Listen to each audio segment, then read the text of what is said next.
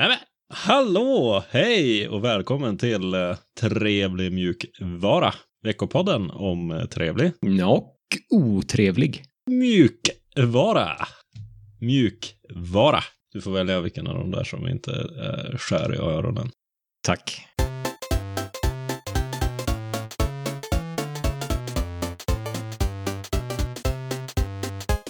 Mitt namn är Alex och med mig har jag som vanligt Seb, även denna säsongen. Tjena, tjena. Yes, yes. Det är radarparet. Ja, vi har, eh, vad heter det, toppat laget. Ja, precis. Vi har inte så många avbytare. Laget är ständigt toppat. Ja, eh, det är gött. Vad eh, har du gjort den senaste tiden då? Ja, jag har haft lite ledigt. Mm. Jag har eh, hållit mig borta från datorn lite grann. Du har märkt att eh, dragen som vi gör på Civilization-spelet som vi spelat tillsammans har tagit Ja. längre och längre tid för mig. Ja, du går snart om mig i lång tid där. Ja, det gör jag. Gött. Då tar det lång tid. För du är inte Ja. jättesnabb där heller. Nej, jag jobbar på det. Ja. Jag måste hitta, hitta rutinen. Ja. Men det får vara okej, tycker jag. Man kan Ja. hitta på andra roliga saker som inte är sitta framför datorn. Ja, jag vet inte. Kan man det? Ja, jag tror det. Vad har du gjort då? Ja, jag, har ju fortsatt med den, ständiga utbyggnationen. Ja, Det är väl det. Det har varit lite barnkalas och grejer. okej. Ja, du vet, livet. Ja, ja, vad gött. Vad, hur ser det ut eh, nu? Jag sitter och dricker på en öl och har en katt i knät. Mm. Hur ser det ut live hos eh, Alex? Ja, jag sitter ju på mitt kontor och utanför så är det byggkaos. Kontoret är ju på nedervåningen och där har vi inte riktigt börjat ta tag i utbyggnationen än. Mm. Vad dricker du? Ja, ja te Ja, är okej. ju eh, go-to. ja. Det är inför varje inspelning av varje avsnitt så är det ska bara fixa te, sen kör vi. Ja. Ja. men det är varmt och mysigt. Det- Ja, visst. Bra för pipan, eller vad heter det? Ja, för jag vet halsen. inte. Ja, man blir inte allt för pigg. Man kan sova efteråt i alla fall. Ja, ja det är smart. Ja, det gäller vara det ibland. Ja, vad ska vi prata om eh, i det här avsnittet då? Detta första avsnittet av säsong 9 så kommer vi börja att snacka om lite anti-cheat. Väldigt spännande nyheter för oss som gillar att spela på Linux. Mm. Sen blir det lite Pinephone-uppdateringar och sen en uppdatering om Brave och en sökmotor. Spännande. Mhm. Och sen har vi ju vårt nya, nygamla segment kan man väl kalla det. En liten ny tappning på vårt kort och gott-segment. Ja, Problemet där har ju varit att de kort och gott-nyheterna som vi har haft inte har blivit så korta. De har blivit väldigt goa, men inte så korta. mm. Så vi kanske ska kalla den för kort och kort nu eller någonting i den stilen. ja, ja, kort på riktigt. Ja, Ja, ja vi kommer presentera mer exakt när vi kommer till det segmentet hur det ska funka. ja det nästan lite av en utmaning. Ja, det kan man säga. Det kommer bli, kommer bli tufft för oss. Mm. Men kul kanske. Vi Mm. får se. Hoppas det. Men först, nyheter.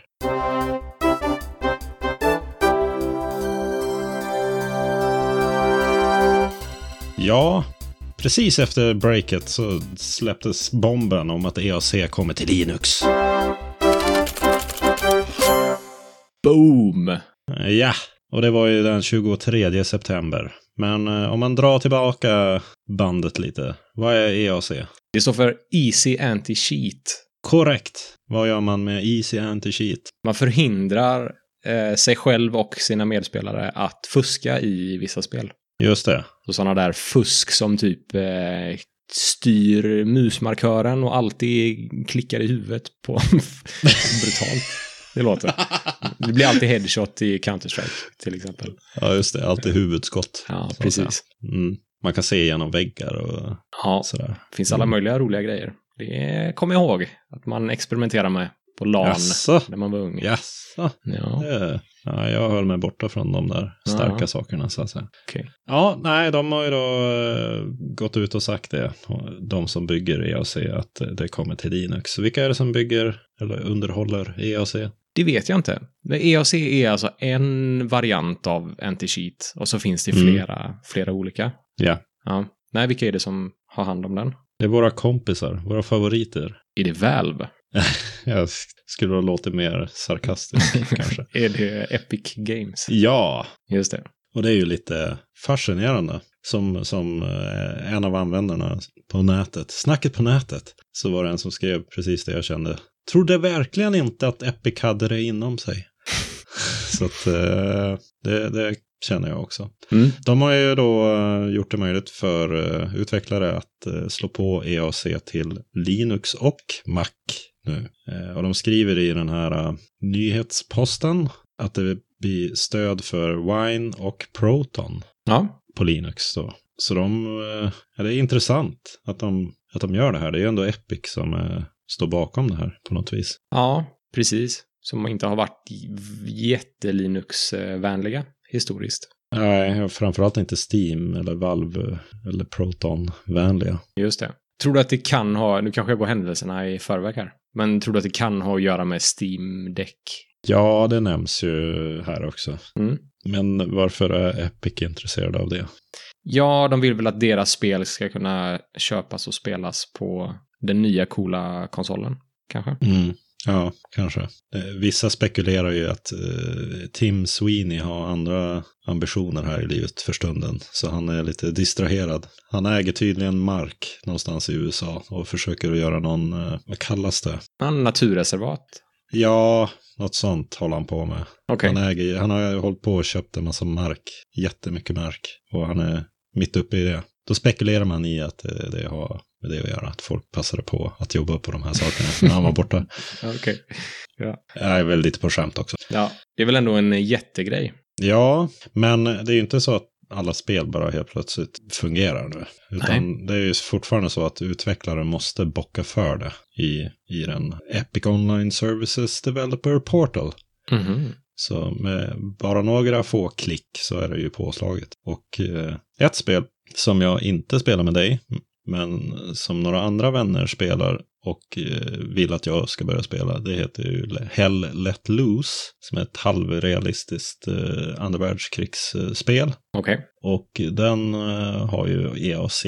Och innan den här nyheten släpptes så gick det ju inte att spela på Linux Nej. i multiplayer. Men jag kollade idag på Proton DB och rapporterna haglar in att det verkar fungera nu.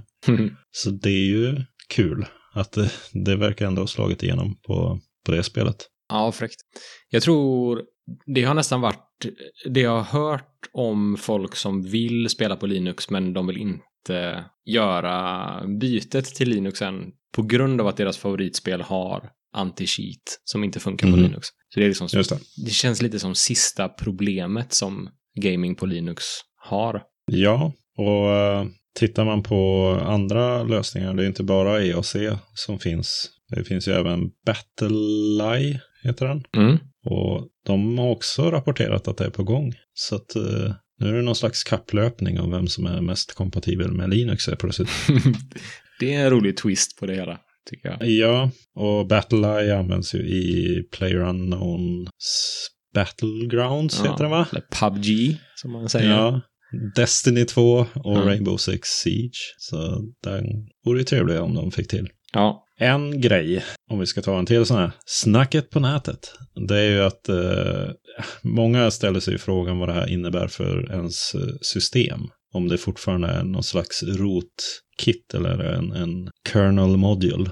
Just det, för det var grejen på den EAC åtminstone som finns på Windows. Att den Mm. injicerar sig själv väldigt djupt ner i, i kärnan av operativsystemet.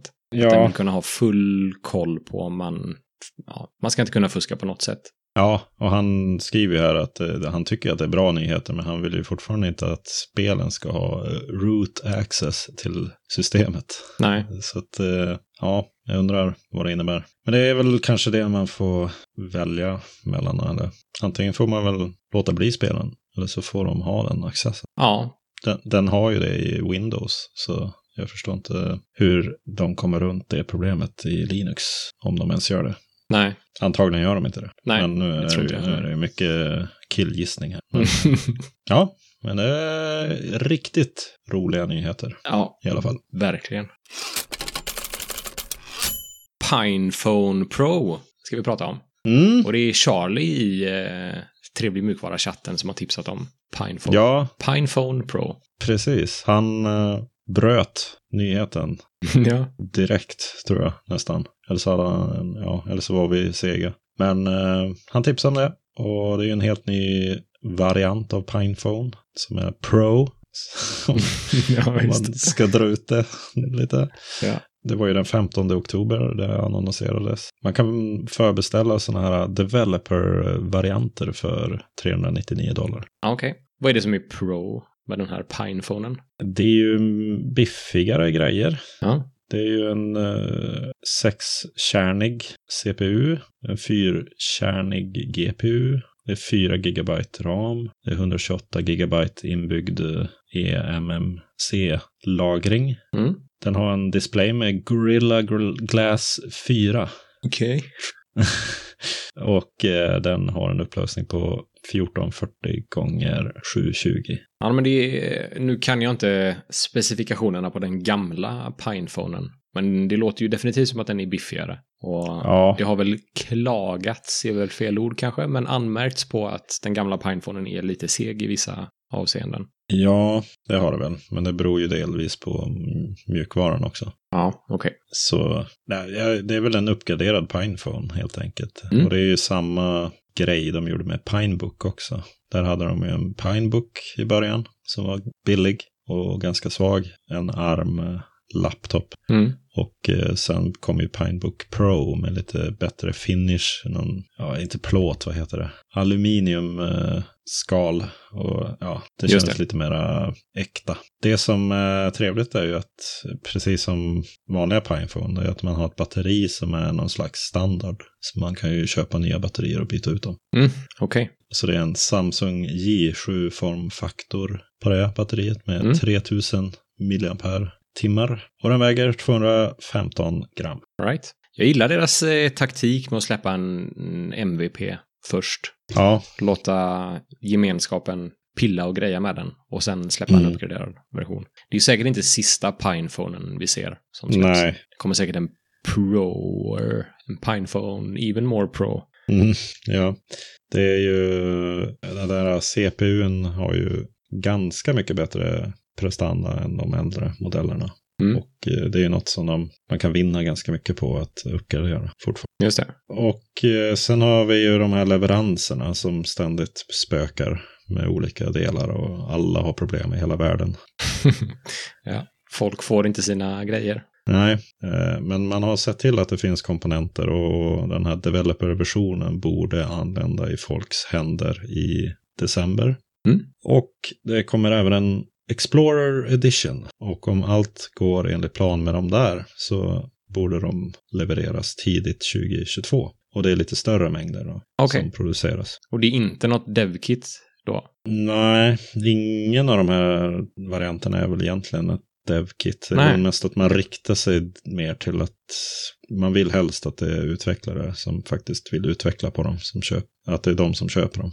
Just det. Explorer är väl lite mer att man utforskar. Mm. Jag tillhör nog den kategorin snarare än developer. Just det. Det är i alla fall spännande och Mm. kul att de eh, kommer vidare. Och det verkar ju vara mycket folk som gillar att meka med de här. Mm. Det, är ju, det är ju ett gäng i våran chatt som har dem.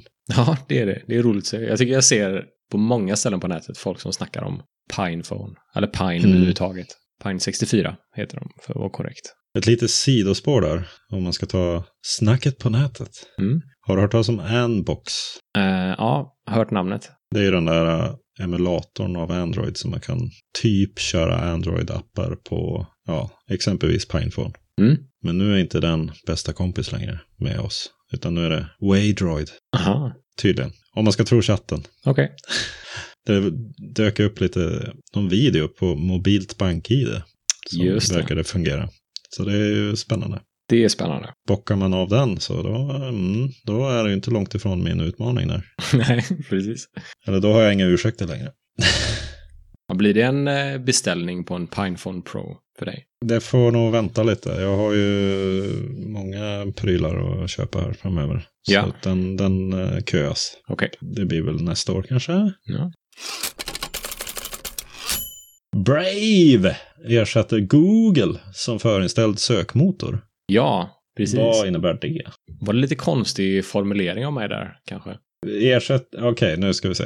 Ja, okej. Brave, okej, okej, okej. Låt mig... Brave, Brave kommer inte att ersätta google.com, utan Nej, precis. nej. Brave har en förinställd sökmotor. Brave är en, en webbläsare. Ja. Och den förinställda sökmotorn har varit Google tidigare. Men nu har Google blivit ersatt av Brave Search. Mhm. Har du hört talas om Brave Search? Nej, det var jag inte. Nej. Det är Braves egna sökmotor. Det skulle man kunna tro. Ja, det skulle man kunna tro och så är det. Ja. Är det ett skal över Googles tjänster eller är det, har de indexerat hela webben själva? Det är faktiskt deras eget index de kör på. Är det så? Ja, vilket är lite häftigt i det här sammanhanget. För det är väldigt få alternativa sökmotorer som gör på det sättet. Så DuckDuckGo, som är en annan populär sökmotor som jag vet att du använder, delvis åtminstone, Mm. den bygger ju på Bings sökindex Ja. eh, mestadels. Så det är eh, lite häftigt att Brave har gjort en egen indexering. Eller rättare sagt så har de köpt ett företag som heter Tailcat. Eh, I Mhm. mars i år köpte de Tailcat. Och det är ett företag som har utvecklat sin egen sökmotor och då sitt eget index. Okej. Ja, det låter ambitiöst. Ja, det verkar det vara, verkligen. De lovar att det ska vara fokus på sekretess och säkerhet i den här sökmotorn. Så det är ingenting som trackas, inget som sparas av, eh, av det du söker eller det du klickar på. Till skillnad från många andra stora, Google till exempel. Ja. Eh, Däremot så sparas det data som jag har förstått det lokalt i din Brave-browser för att hjälpa till med sökresultat. Men det är ingen information som skickas till Braves servrar. Eh, Så i, eh, ja, i teorin och i praktiken säkert så är du skyddad mot eh, sån tracking. Ja, okej. Mm. Har du provat den då? Ja, jag har testat. Lite grann. Jag har inte använt den på daglig basis.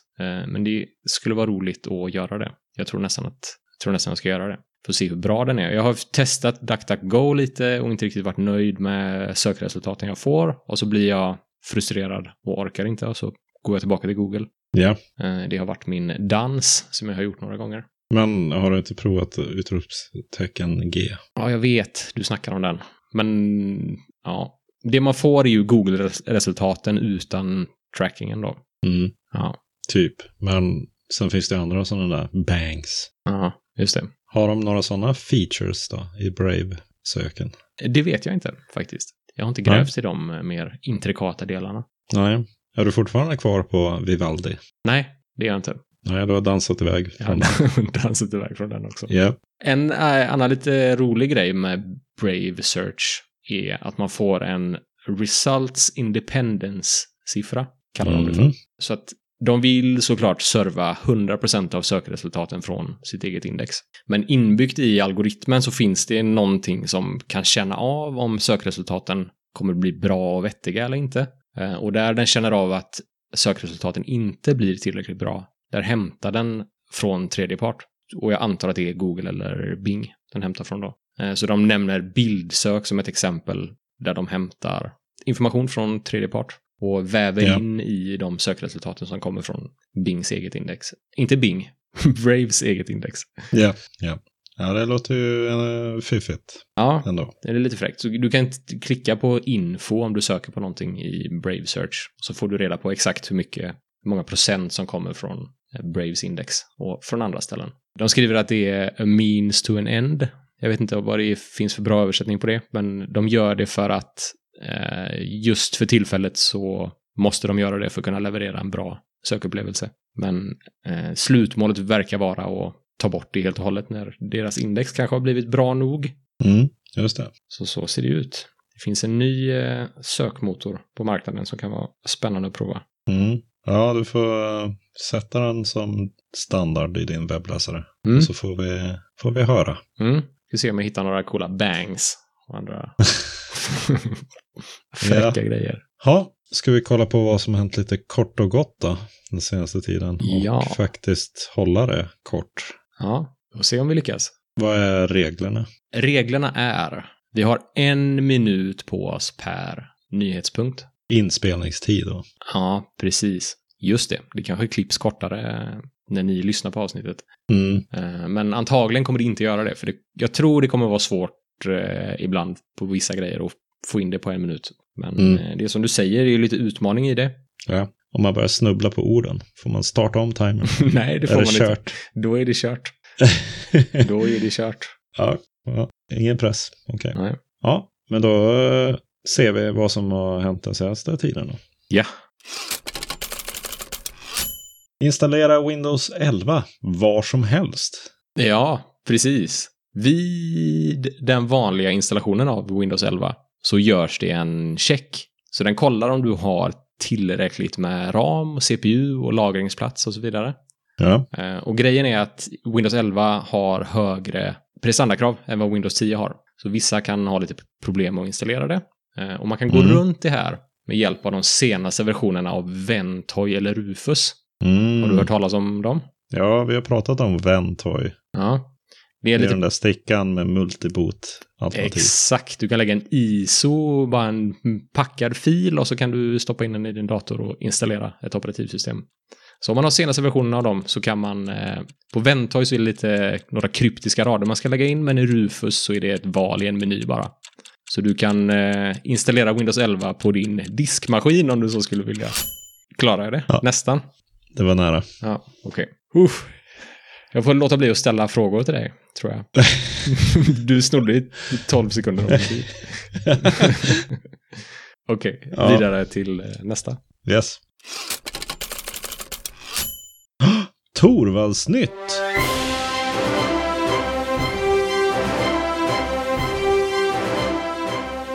Ja, men han talade på eventet Open Source Summit den 27-30 september. Och snackade om Linux födelsedag som vi har pratat om innan här i podden. Eh, och om hur han började jobba på Linux själv, men sen började han samarbeta med Open Source-rörelsen och tyckte det var roligt. Sen berättade han om sin tid i Silicon Valley, där han tröttnade för att folk runt omkring honom jobbade i tre år på ett jobb, sen bytte de, men han ville vara kvar och jobba på samma Mm. sak, och det var Linux då. Sen pratade han gott om Rust. Han sa att eh, C, språket C är bra, maskinnära men farligt, som att jonglera med Mm. motorsågar. Ja, just det. Eh, Och sen slutligen fick han en fråga om att göra det här mejlet där han introducerade Linux eh, 1991 till en NFT. Men det tyckte han inte Ja. var bra. Han säger, jag håller mig utanför galenskapen med krypto och NFTs. Det är där folket är koko. Okej, klockrent. Det läcker hos Twitch. Ja, precis. Det kan du inte ha missat. Att det Nej. en läcka hos Twitch. Det är open source nu. Ja, det är precis, exakt. Det är alltså 128 gigabyte eh, skördad data som har postats på 4chan, klassiska Jaha. gamla forumet. Ja, Eh, Och bland annat så fick man höra om de största 100 eh, streamer-kanalerna på Twitch. Hur mycket de hade Mm, tjänat. De just som hade tjänat mest det var 9,6 miljoner dollar. Mm. Och man fick också veta att eh, Amazon jobbar på en konkurrent till Steam, som de kallar för Vapor. Kanske vi hör mer om senare.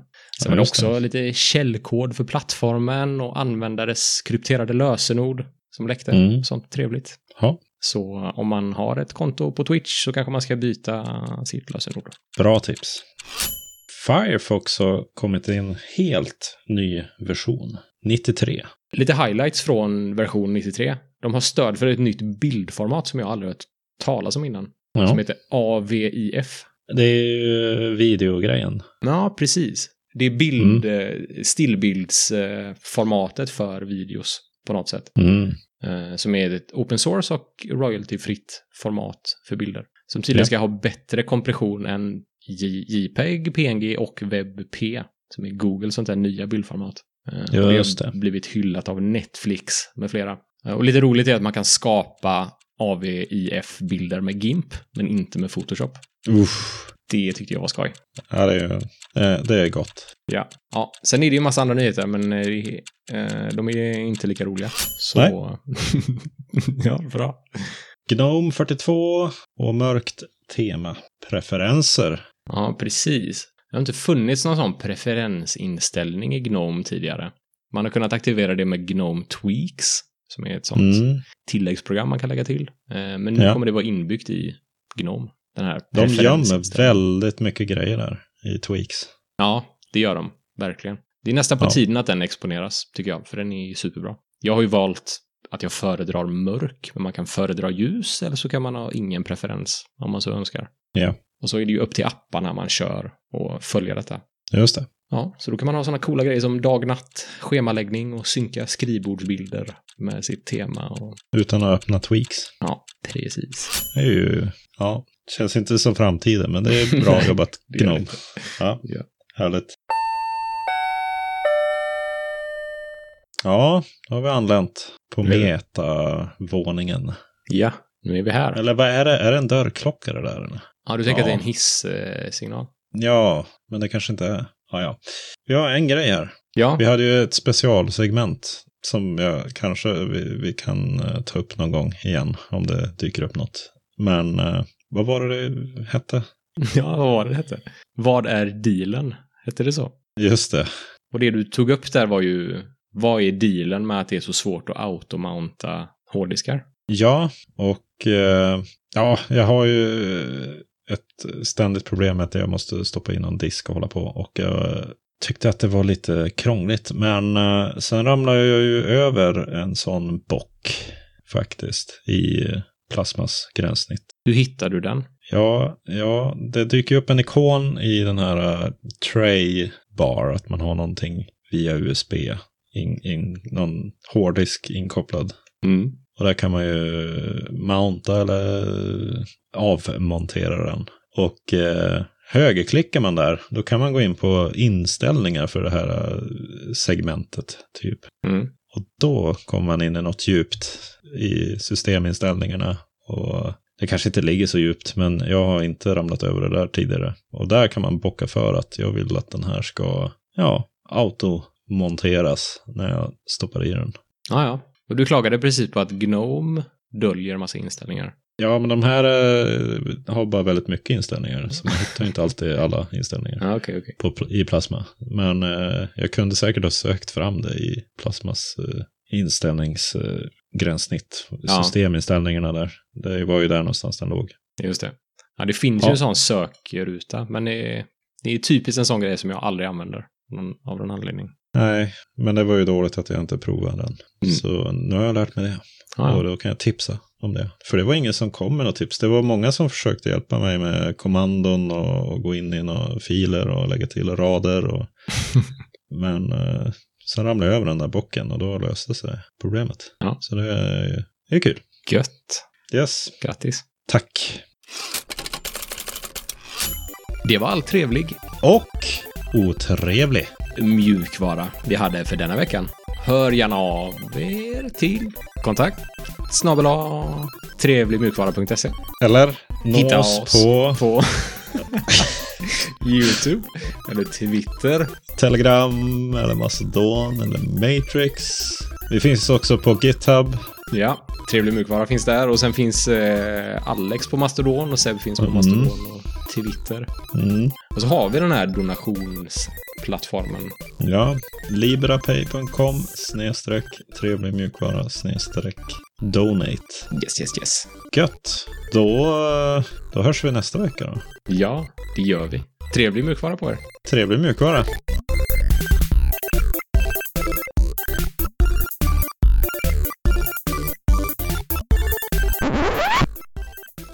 Nämen! Nu gnisslar det i stolen. Ja, nu lugnar vi ner oss. Ja. Nämen!